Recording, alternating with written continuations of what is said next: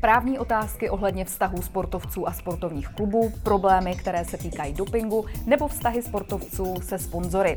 Tím vším se zabývá sportovní právo.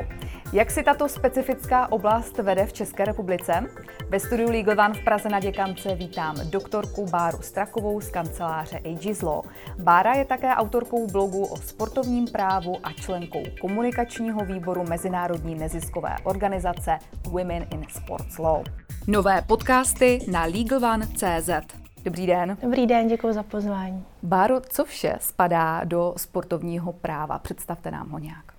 No vy, jak jste říkala na začátku, tak tam toho spadá hodně. On je to vlastně specifický obor, který má hodně pododvětví, takže každý si tam vlastně může najít to, co ho nejvíc zajímá, nejvíc baví.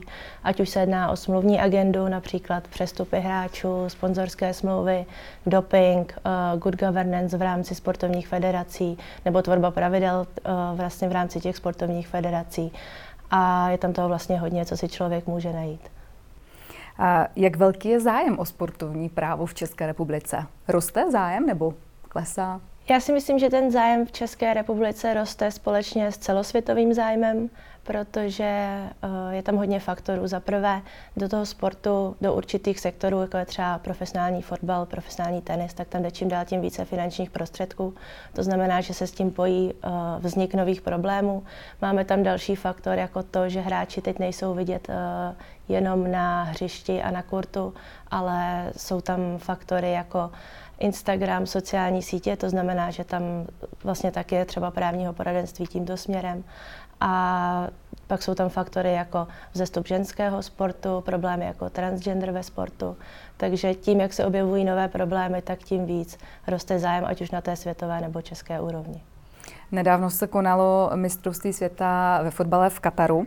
Eh, mluvilo se hodně o porušování lidských práv. Eh, uveďte nám nějaký konkrétní příklad uplatnění právě sportovního práva. Tak co se týče toho mistrovství světa, to, to je právě případ toho, eh, kolik vlastně doprovodných jevů ta sportovní událost může mít.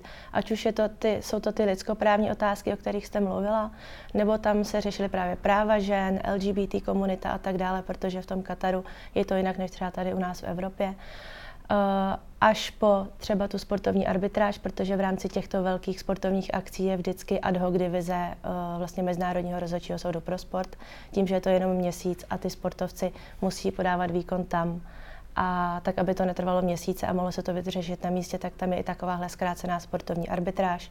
A pak to má třeba dopady i do takové roviny, že teď je přestupové období ve fotbale a tím, jak to bylo ke konci minulého roku, tak ti hráči tam měli vlastně šanci se předvést, aby teď mohlo třeba přijít eh, na ten přestup a, a mohlo se vlastně jít do další fáze té jejich kariéry.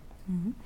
Uh, vy máte zkušenosti i ze zahraničních kanceláří. Můžete nám eh, prozradit nějakou kauzu, kterou jste řešila?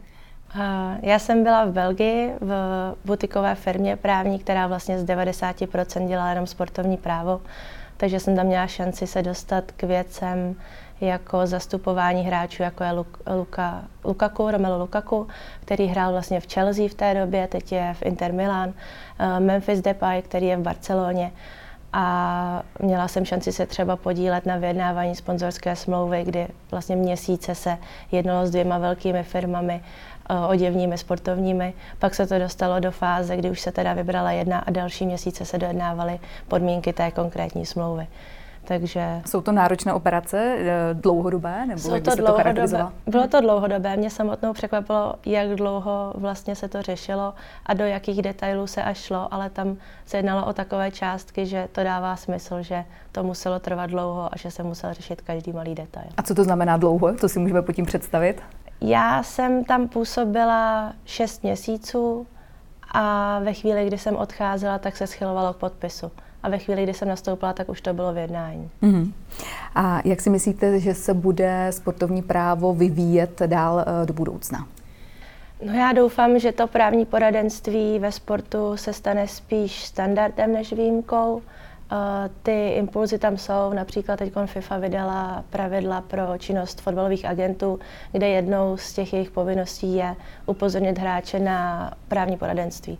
Takže já doufám, že ta naše činnost eh, jako právníků ve sportu bude dál růst a že té práce bude víc a víc. Hmm. Tolik Bára Straková z kanceláře AG Zlo. Děkuji vám za rozhovor. Děkuji. Pěkný den.